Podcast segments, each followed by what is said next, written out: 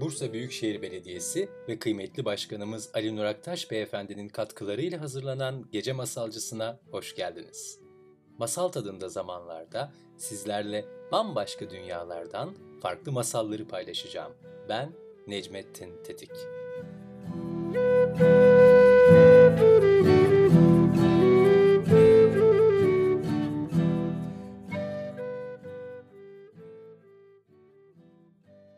Zamanın birinde Hasan ve Fatma adındaki çocuklarıyla birlikte yaşayan fakir dul bir kadın vardı.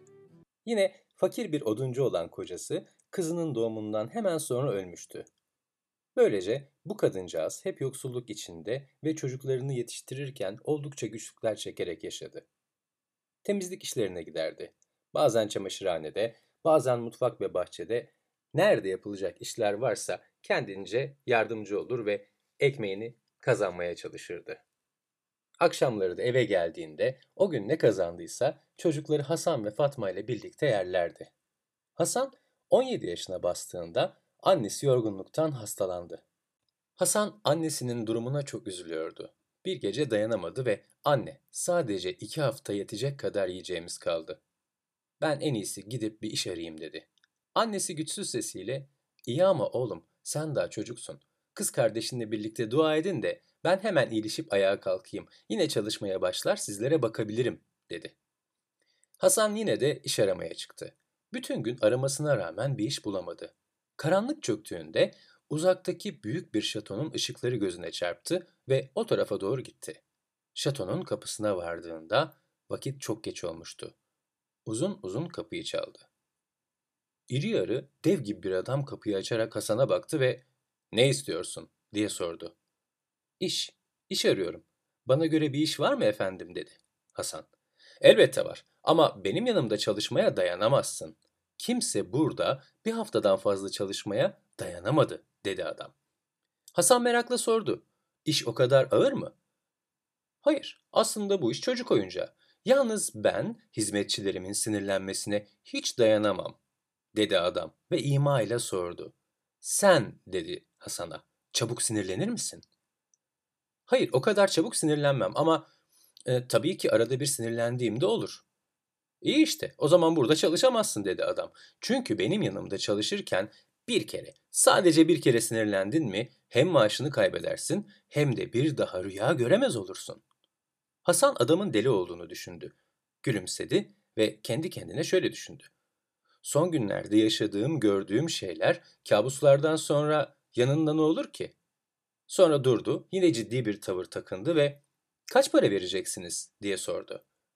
Adam, ''Benim yanımda çalışır ve hiç sinirlenmezsen sana haftada bir altın veririm. Paranı cumartesi akşamları alırsın ama kızacak olursan tek bir kuruş alamazsın ve dediğim gibi rüyalarını, düşlerini sonsuza dek kaybedersin. Tüm bunlara rağmen hala yanımda çalışmak istiyor musun?'' Hasan doğru mu işittim? Haftada bir altı mı vereceksiniz dedi. Adam evet ama eğer dediğim gibi hayır hayır hayır ben asla sinirlenmem diye kibarca yanıtladı onu Hasan. Adam öyleyse buyur içeri dedi. Aynı akşam şato sahibi Hasan'a yapacağı işleri anlattı. Sabahları besili ineğe sağacak, soylu ata avluda on tur attıracak, öğleden sonraları da İran halılarını temizleyecek ve yumuşacık yastıkları yerine yerleştirdikten sonra gümüş tabaklardaki tütsüleri yakıp kabak çiçeği çayı ikram edecekti. Hasan bunları her gün yaptı. İş zor değildi. Şatonun büyüklüğüne ise şaşırıp kalmıştı. Tam 521 odası vardı şatonun. Hepsinin de zemini mermerden, duvarları gümüşten ve tavanları altından yapılmıştı. Sadece tek bir oda her zaman kilitliydi. Her sabah daha şafak sökmeden yaşlı bir kadın çıka geliyor, akşama kadar her yeri silip süpürdükten sonra da çekip gidiyordu. Kadın dilsizdi ve hep siyahlar giyiyordu. Karanlık bakışları Hasan'ı tedirgin ediyordu. Ne zaman kilitli odanın önüne gelse durup bakıyor, dua ediyor, sonra da hızla oradan uzaklaşıyordu. Hasan durmadan çalışıyor ve her geçen gün yüzü daha çok gülüyordu. Gecelerini taban arasındaki küçük odasında geçiriyor, biriktirdiği altınları annesine nasıl kasıla kasıla ve gururla vereceğini düşünüyordu. O zamanlar bir tek altınla bir aile en az 5-6 ay geçinebilirdi. Cuma gecesi gelip çattığında Hasan, ertesi gün şato sahibi ne yaparsa yapsın kızmayacağına dair her şey üzerine yemin etti. Öyle ya, şato sahibinin söylediği tek şey ne olursa olsun sinirlenmemesi şartıydı. O sabah da her sabah olduğu gibi kalktı, mutfağa koştu. Ocağın ateşini yaktı, sonra keyifle ıslık çala çala ahıra gitti. Orada ineği sağdı ve süt güğümüyle mutfağa döndüğünde efendisi orada onu bekliyordu. Size harika bir gün diliyorum efendim, dedi Hasan. Ama şato sahibi tuhaf bir şekilde ona bakarak, ver bakayım şu güğümü dedi. Hasan'ın elinden süt güğümünü çekip aldı, içine baktı. İyi ama sen bundan içmişsin dedi. Ama efendim ben hiç süt içmem ki. Zaten midem de kaldırmaz, süt bana yaramaz derken adam sinirle lafını kesti. Ne yani? Ben yalan mı söylüyorum diye bağırdı öfkeyle. Yok efendim ben sadece dedi Hasan ve daha sözünü bitirmemişti ki kızgın efendisi süt güğümünü Hasan'ın başından aşağı boşaltıverdi. Hasan öfkeden neredeyse küplere binecekti ama kendine hakim oldu ve yutkundu. Şato sahibi sordu. Sinirlenmedin mi? Hayır diye cevap verdi Hasan ve efendisinin o şeytani gülüşüne şaşıp kaldı. Peki dedi efendisi. Sinirlenmediysen mesele yok. Hadi git şimdi atı dolaştır. Hasan dışarı çıktı. Yüzüne dökülen sütü temizledi. Uğradığı bu hakaretten ötürü için için kuduruyordu. Dışarısı buz gibiydi. Mevsim kıştı. Islak giysileri vücuduna yapışmıştı. Hasan titredi. Evet, kesinlikle sinirlenmek yok bugün. Kesinlikle diye onlarca kere mırıldandı kendi kendine. Yularından tuttuğu ata her gün olduğu gibi avluda on kez tur attıracaktı ama soğuktan da parmakları sızlıyordu, pabuçları ise su aldığı için açılmaya başlamıştı. Hayır, ne olursa olsun on tur daha dayanacaktı Hasan. Derken atın gezintisi bitti. Bu sırada şato sahibinin sesi duyuldu. Adam, bugün işini çabuk bitirmedin mi sen diye sordu. Bitirmedim çünkü normal olan işimi yaptım. Ata on tur attırdım dedi Hasan. Emin misin 10 tur oldu mu dedi adam. Evet efendim tam 10 tur attırdım dedi Hasan. Adam durdu şöyle bir baktı. Peki sağdan sola mı tur attırdın yoksa soldan sağa mı diye sordu. Hasan şaşkın şaşkın ona baktı. Çünkü böyle bir soru beklemiyordu. Durdu. Soldan şey sağdan sola yani her zamanki gibi derken aman tanrım diye bağırdı adam. Onun için demek ki benim soylu atım hastalandı soldan sağa doğru tur attırmalıydın. Şimdi yaptığın hatayı düzeltmek için 10 tur daha yapacaksın. Sonra bir 10 tur daha yap ki atım kendine gelsin. Ama efendim dedi Hasan dışarısı öylesine soğuk ki hiçbir hizmetçi efendisine karşı gelemez. Karşı gelirse ona sinirlenmiş demektir dedi adam ve imalı bir şekilde Hasan'a bakarak sordu. Yoksa sen sinirlendin mi? Hayır ben ben hiç kızmam dedi sessizce Hasan ve dışarı çıktı. Ata 20 tur daha attırdı. Kendi kendine aman kızma sakın az kaldı diyerek sürekli mırıldanıyordu. Yorgunluktan bitkin bir halde atı ahıra soktuğunda dilsiz hizmetçiyi karşısında buldu. Kadın sanki onu bekliyordu. Kadın endişeli bakışlarını Hasan'a dikti. Sonra yanına yaklaşarak ellerini tuttu ve ona cesaret verircesine gülümsedi. Ama Hasan onu iterek kendinden uzaklaştırdı. Sen dedi, bana uğursuzluk getiriyorsun, lütfen beni rahat bırak. Şato sahibi mutfaktaki kocaman masanın başına geçmiş yemek yiyordu. Masa içinde çeşit çeşit mis kokulu yemeklerin olduğu kase ve tabaklarla doluydu. Hasan'ın ise açlıktan midesi guruldamaktaydı. Çünkü kahvaltı edecek zaman bulamamıştı. Kendi kendine ekmek dilimleyip bir parça peynir yemek istedi. Ama şato sahibi yüksek sesle güldü.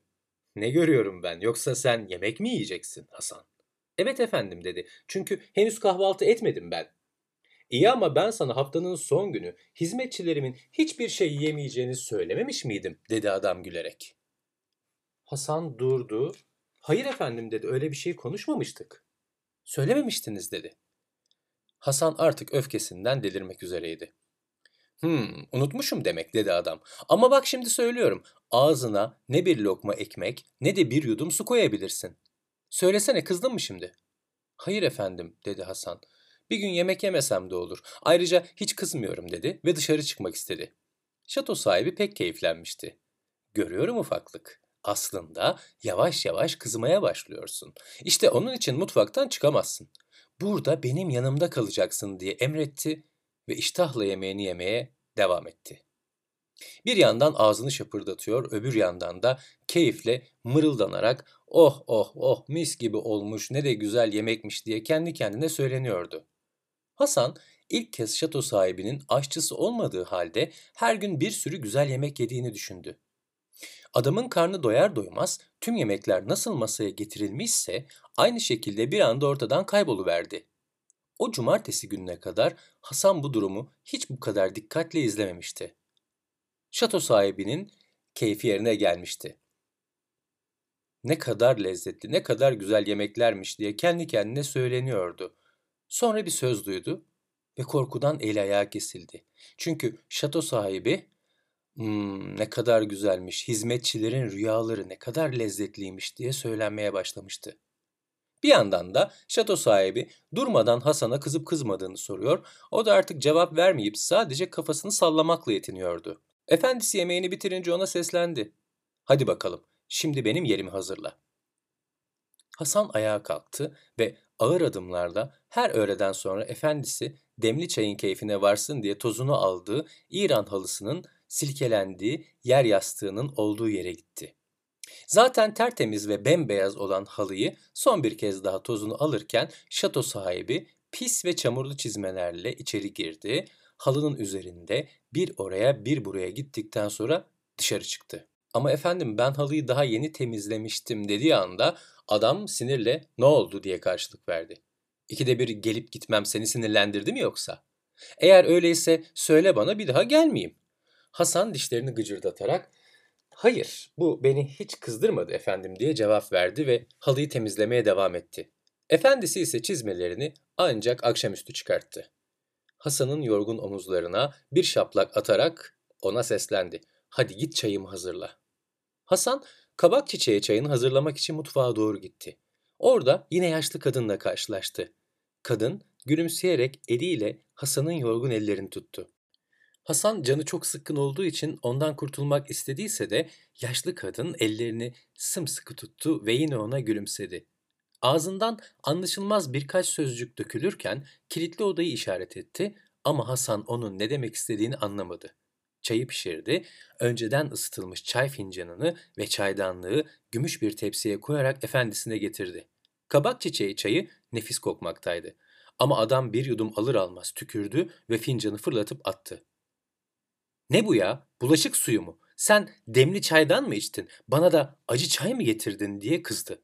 Ama efendim dedi Hasan. Bakın babamın ruhu üzerine yemin ederim ki ben bu çaydan bir yudum bile içmedim. Hayır, sen yalancısın, yalan söylüyorsun. Senin amacın beni çıldırtmak diye çaydanlığı Hasan'ın üzerine fırlattı adam. Çaydanlık oğlanın yüzüne çarptığı gibi yere düştü. Bu aşağılama artık Hasan'ın sabrını taşırmıştı. Yeter diye kızdı ve yerden aldığı çaydanlığı duvara çarptı. Yani bu ne demek oluyor? Bütün bir hafta eşek gibi çalıştım. Sen benim paramı vermek istemiyorsun. Evet, evet bayım. Yaptığın domuzluklara çok kızdım. Evet, içimden seni boğmak geliyor. Hem sen kim olduğunu zannediyorsun ki? Ben köle miyim diye Hasan durmadan bağırıyordu. Hayatında hiç bu kadar kızıp bağırmamıştı. Ama onun bu haliyle şato sahibi eğlenir gibiydi. Yumuşacık yastığına gömülmüş katıla katıla gülüyordu. İşte o anda Hasan iddiayı kaybettiğini anladı, ceketini kaptığı gibi çıkıp gitti. Şato sahibinin sesi ise ardından kulaklarında çınlıyordu. Bu akşam düşlerinin tadına varacağım. Artık rüya göremeyeceksin. Rüyaların benim, düşlerinin tadına varacağım. Şatonun kapısını çarpıp çıktıktan sonra Hasan ağlamaya başladı. Yaşlı kadın kapı önündeki yassı bir taşın üzerine oturmuştu. Başını ellerinin arasına almış ağlıyordu. Hasan son gücüyle koşmaya başladı ama evine vardığında gece yarısı olmuştu. Pencerenin kenarına bir mum dikilmişti. Tek odalı evlerinin penceresinde perde yoktu. Bu nedenle yatakta yatan hasta annesini görebiliyordu. Kız kardeşi Fatma onun yanında oturmuş dikiş dikiyordu. Her gece pencerenin kenarına bir mum koymaktaydı ve abisi yabancı ve uzak diyarlarda olduğu sürece bu ışığın sönmeyeceğine kendince emin etmişti.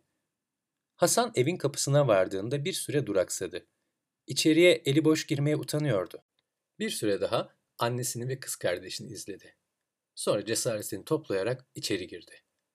Anne ve kızın sevincine diyecek yoktu. Ama Hasan durdu ve sıkıntıyla başına gelenleri anlattı. Biraz dedi. Biraz akıllıca davranmış olsaydım şato sahibine birkaç saat daha dayanabilirdim. Ne kadar aptalım ben. Hayır abi, sen bu dünyadaki tüm şato sahiplerinden daha akıllısın ama yeterince inatçı değilsin, dedi kız kardeşi. Şöyle yapalım dedi. Sen annemin yanında kal, ben şansımı denemeye ve senin rüyalarını, düşlerini geri almaya gideyim. Annesi ama kızım sen daha 12 yaşındasın, çok küçüksün, çok da zayıfsın diye sızlandı. Fakat Fatma ertesi gün yola çıktı. Çünkü evde sadece bir hafta yetecek kadar yiyecek kaldığını biliyordu. Hasan şatoya giden yolu tarif etmişti. Bu nedenle Fatma'nın aynı gün akşam üzeri oraya varması hiç de zor olmadı. Kapıyı çalıp bekledi. Dilsiz hizmetçi kadın avluyu süpürmekteydi. Küçük kıza şöyle bir baktı, kafasını iki yana salladı ve çalışmaya devam etti. Bakın hele kimler gelmiş diye yüksek sesle söylendi şato sahibi. Ufak, ufacık bir kız. Yolunu mu şaşırdın yoksa bir parça ekmek dilenmek için mi geldin? Hayır dedi kız. Dün bir düş gördüm. Buraya beni senin şatona kadar getirdi. Düşümde gördüklerimi izledim ve yolumu kaybetmedim diye cevap verdi Fatma. Amma da düşmüş. Peki bu düş seni neden bana getirdi ki diye eğlenerek sordu şato sahibi. Burada bir hafta çalışırsam zengin ve mutlu olarak tekrar evime dönermişim. Gerçi bana burada çalışacak biri lazım ama sen buna dayanamazsın. Çünkü benim yanımda çalışırken asla sinirlenmeyeceksin. Yoksa ne olur biliyor musun? Hayır bilmiyorum dedi Fatma. Yoksa hem maaşını kaybedersin hem de düşlerini, rüyalarını elinden alırım senin dedi adam. Peki dedi Fatma, bir hafta çalışırsam ne kadar para alacağım? Şato sahibi cebinden bir altın para çıkartıp göstererek işte dedi şu altın parayı. Bir daha göster bakayım şu alacağım parayı diye cevap verdi Fatma. Şato sahibi kızın küstahlığına şaşırmıştı. Yine de cebinden bir altın para çıkartarak Fatma'ya uzattı. Küçük kız parayı birkaç kez yere fırlattı ve çıkardığı sesi dinledi. Sonra bir süre paraya baktı ve ucundan ısırdı. Sahte değilmiş dedi. Asla sinirlenmeyeceksin ha. Sinirlenirsen değil parayı havana alırsın. Aynı zamanda da düşlerini, rüyalarını kaybetmiş olursun diye yineledi şato sahibi. Ve sanki bu altın paranın herkesi büyüleyeceğini biliyormuş gibi usulca şatonun kapısını açtı. Ben asla sinirlenmem diye cevap verdi Fatma ve avluya daldı. Durdu. Peki dedi. Peki ya sen sinirlenirsen ne olur? Ben mi? Beni bu dünyada hiç kimse hiçbir şeyi sinirlendiremez diyerek gururla alay etti şato sahibi. Fatma bir kahkaha attı ve diyelim ki kızdın. Söylesene o zaman ne olacak dedi. O zaman iki altın kazanırsın diyen şato sahibi ve Fatma yapması gereken işleri tek tek öğrenmeye başladı. Ertesi gün Fatma çalışmaya başlamıştı. Hem şarkı söylüyor hem de gülüyordu. Bir yandan da şato sahibini gözlemeyi unutmuyordu. Adam öğle yemeğinden az önce kilitli odaya dalıyor, kısa bir süre orada kaldıktan sonra keyifli bir halde dışarı çıkıyordu. Bir anda yemek masası kendi kendine en nefis yemekler, meyveler ve şaraplarla donatılıyordu. Şato sahibi aç gözlükle yemeğe saldırıyor, bir yandan da hmm, şu düşler de amma lezzetliymiş diye hem ağzını şapırdatıyor hem de şarkı söylüyordu. Sonra Akşamları yine o kilitli odaya giriyordu. Tekrar dışarı çıkıp uyumaya giderken Fatma onun hmm, of bu düşler de ne kadar güzelmiş, benim yatağımı nasıl da yumuşacık yapmış diye kendi kendine söylendiğini işitmişti. Fatma o akşam gizemli odanın kapısındaki kilidi kırmak için tüm gücüyle uğraştıysa da başaramadı.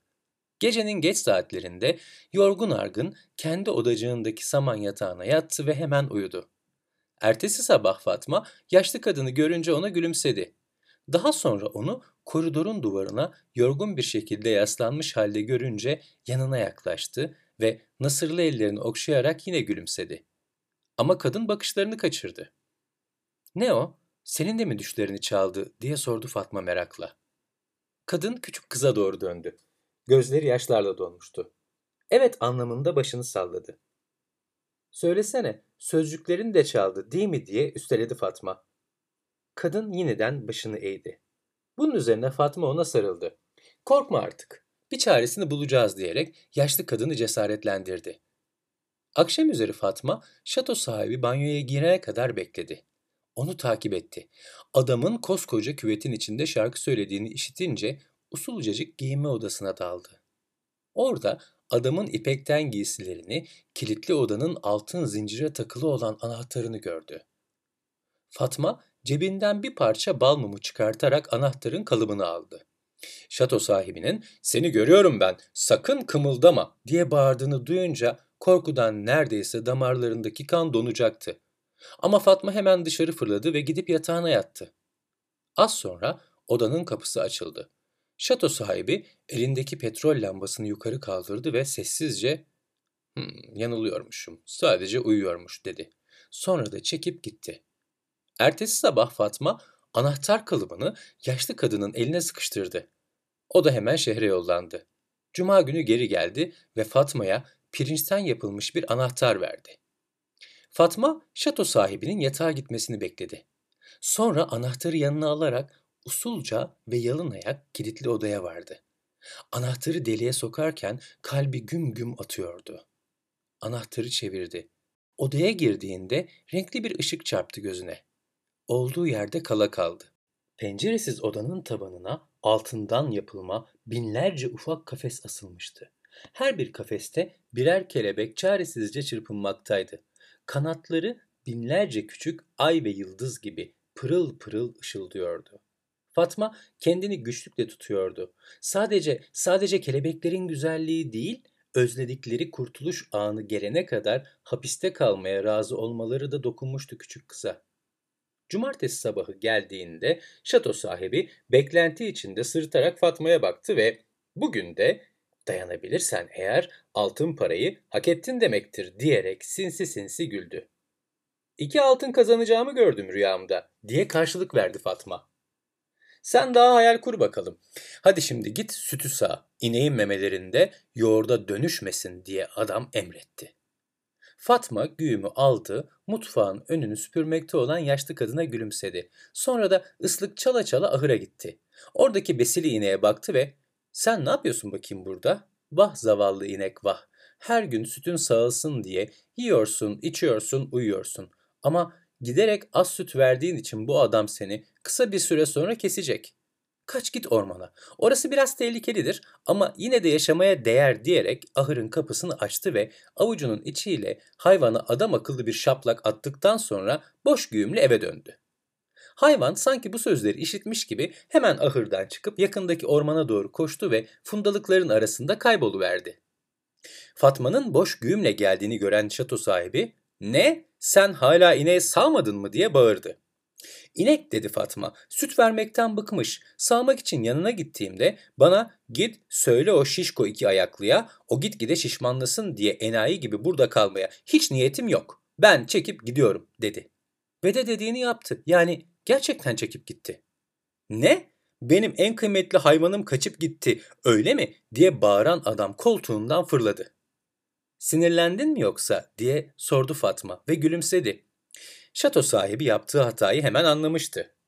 Gayet soğukkanlı bir şekilde ''Yo sinirlenmedim ama sana da inanmıyorum. Git hemen atıma eğerle. Gidip bineceğim ve ineğimi geri getireceğim.'' dedi. Sonra da sana bunun hesabını soracağım. Eğer ki yalan söylediysen bu ahırı dilinle yalayarak temizleyeceksin. Ama hiç sinirlenmeden. Hadi çabuk ol fazla vaktim yok. Fatma ahıra koştu. Atın dizginlerini çözdü ve bana bak at.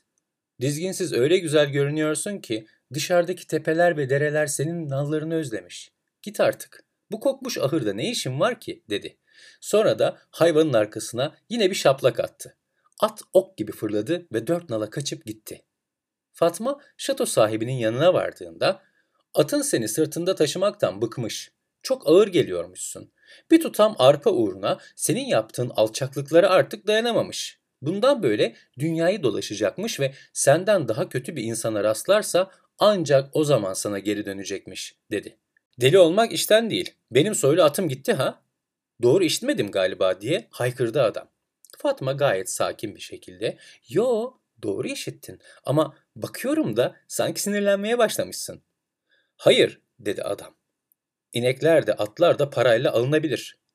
Hem ben de bu kadar altın olduktan sonra ne zaman istesem yenisini alırım. Hadi git şimdi benim çayımı hazırla. Çabuk. Şimdi mi? Evet, şimdi. Cumartesi sıradan bir gün değildir. Unuttun mu? dedi şato sahibi. İyi ama ben daha kahvaltı yapmadım dedi Fatma. Sepetinden bir somun ekmek çıkarttı. Şatonun sahibi, sahi ya ben sana söylemeyi unuttum dedi. Benim hizmetçilerim cumartesi günleri yemek yemez. Bırak o ekmeği de git hadi benim çayım yap. Ben dedi Fatma, eğer yemek yemezsem ağır işitirim ve unutkan olurum. Demin ne demiştin? Kabak çiçeği çayı diye yineledi adam.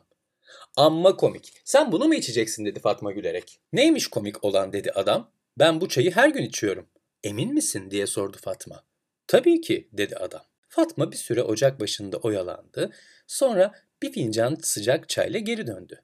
Efendisi bir yudum aldı ama hemen öksürmeye başladı ve tükürdü.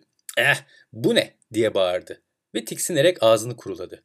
Şey dedi Fatma eski çorap çayı. Anlamadım dedi adam. Ne pişirdin sen? Eski çorap. Sen söylemiştin ya hatta bunu içmek istediğini, her gün içtiğini. Ben de o yüzden şaşırmıştım. Yahu ben kabak çiçeği çayı istedim. Eski çorap çayı değil diye homurdandı şato sahibi. Şey dedi Fatma, kusura bakma o zaman. Dedim ya midem boş oldu mu kulaklarıma vuruyor. Sonra durdu ve sordu. Sinirlendin mi yoksa? Ben mi? dedi adam ve acı acı güldü. Hayır tabii ki ama az sonra öğlen olacak. Umarım sen küçük kız açlığa dayanabilirsin. Yo, sen sinirleniyorsun ama itiraf etmek istemiyorsun diye karşı çıktı Fatma ve dışarı fırladı. Yaşlı kadınla karşılaşınca kulağına sabret birkaç saat sonra düşlerine de rüyalarına da kavuşacaksın diye fısıldadı ve avluyu temizlemesine yardım etti. Öğle vakti işi bırakıp yaşlı kadına baktı. Zamanı geldi artık dedi. Yaşlı kadın da süpürgeyi bırakarak Fatma'nın peşine takıldı. Fatma, kelebeklerin kapatıldığı odanın kapısını açarak onları altın kafeslerinden çıkartıp serbest bıraktı. Hepsi birer çiçek nemeti gibi önce odada sonra evin dışında uçuşmaya başladı. İki tanesi yaşlı kadının başına ve ağzına konarak onu öptü. Yaşlı kadın gülerek "Benim adım Meryem." dedi. Fatma ile Meryem birbirlerine sarıldılar. Son kelebeği de salıverdikten sonra odanın kapısını usulca kapatıp avluya çıktılar. Aradan çok geçmeden şato sahibinin feryadı duyuldu. Düşler, düşler nerede? Rüyalar, rüyalarım nerede? Kim çaldı onları? Allah'ım ben şimdi nasıl yemek yiyip nasıl rahat yatarım? Meryem öfkeyle dur bakalım seni pis şişko domuz. Süpürgemin önce bir tadına bak da o zaman görürsün nasıl rahat uyuyacağını dedi. Aynı anda şato sahibi kapının eşiğinde göründü. Meryem'in konuştuğunu görüp kekeleyerek sen sen, sen yine konuş, konuşabiliyorsun deyince Fatma kahkahalarla gülmeye başladı ve cevap verdi. Seni gidi eşek seni, seni gidi yalancı, sağır mı oldun yoksa? Kelebeklerimi çalan demek sendin dedi efendisi. Sinirlendin değil mi itiraf et diye bağırdı Fatma. Of, tamam, tamam sinirlendirdin beni ama yine de benden tek kuruş alamazsın çünkü sen hırsızın tekisin diye bağırdı adam. Fatma eline kalın bir sopa geçirdi. Meryem de süpürgeyi kavradı. İkisi birden göreceğiz bakalım diyerek adama bir meydan dayağı çektiler ki ta ki yalvarıp yakarana ve her ikisine de onar altın verene kadar dayak sürdü. Meryem Fatma'yı kucakladı ve öptü. Onunla avluda döne döne dans etti. Sonra oradan hızlı uzaklaştı. Tepenin ardında kaybolana kadar hoşça kal cesur kız diye seslendi hep ona. Fatma da ormana daldı. Derken kendisine doğru kişneyerek gelen atı gördü. Küçük kız ata bindiği gibi yola koyuldu. Ufak kulübelerine vardığında hava kararmıştı.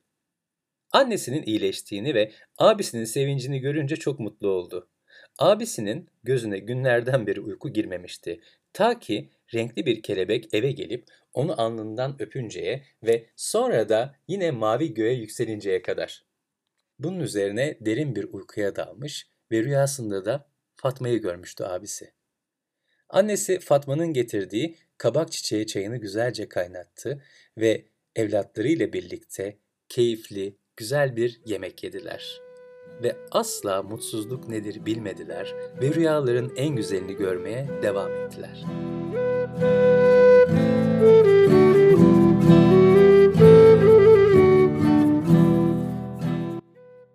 Bu hayattaki en önemli şeylerden biri. Belki de bizi biz yapan en önemli şey düşlerimiz, gerçekleştirmek için peşinde koştuğumuz hayallerimiz ve rüyalarımız. Belki sizlere bu hafta anlattığım masalımızdaki gibi olmasa bile hayallerimizi, rüyalarımızı çalmak isteyen bir sürü kötü niyetli, kötü kalpli insan çıkacak karşımıza. Belki masallardaki gibi cadılar, devler veya sihirli yaratıklar olmayacaklar ama emin olun en az onlar kadar da gerçek ve inanın bana onlardan çok daha tehlikeli olacaklar. Tüm kalbimle inanıyorum ki hayat bizlere her ne getirirse getirsin önemli olan önce kendimize inanmak ve sonra o düşlerimizin, rüyalarımızın ve hayallerimizin peşinden gidebilme cesaretini göstermek değil midir? Önemli olan kimsenin düşlerimizi, rüyalarımızı çalmasına müsaade etmemek ve bunun uğruna mücadele etmektir. İşte bu yüzden her masalın sonunda dediğim gibi ne olur izin vermeyin içinizdeki güneşin batmasına. Çünkü en acı şiddetli kötülük sahiplerinin bile içinde merhamet adlı bir çınar ve kanadında sevda vardır. Umutla, merhametle, aşkla. Yazının, anlatılmamış hikayelerin, masalların ve müziğin sonsuz sihrine ve en çok da siz beni dinleyen o güzel yüreklere en derin sevgilerimle. Bursa Büyükşehir Belediyesi ve kıymetli başkanımız Ali Nur Aktaş Beyefendinin katkılarıyla hazırlanan Gece Masalcısı'nın bir sonraki bölümünde buluşana dek kendi hikayenizin kahramanı olun, kendi masalınızı yaşayın. Ve lütfen beni takip etmeyi, kanalıma abone olmayı unutmayın. Ben Necmettin Tetik.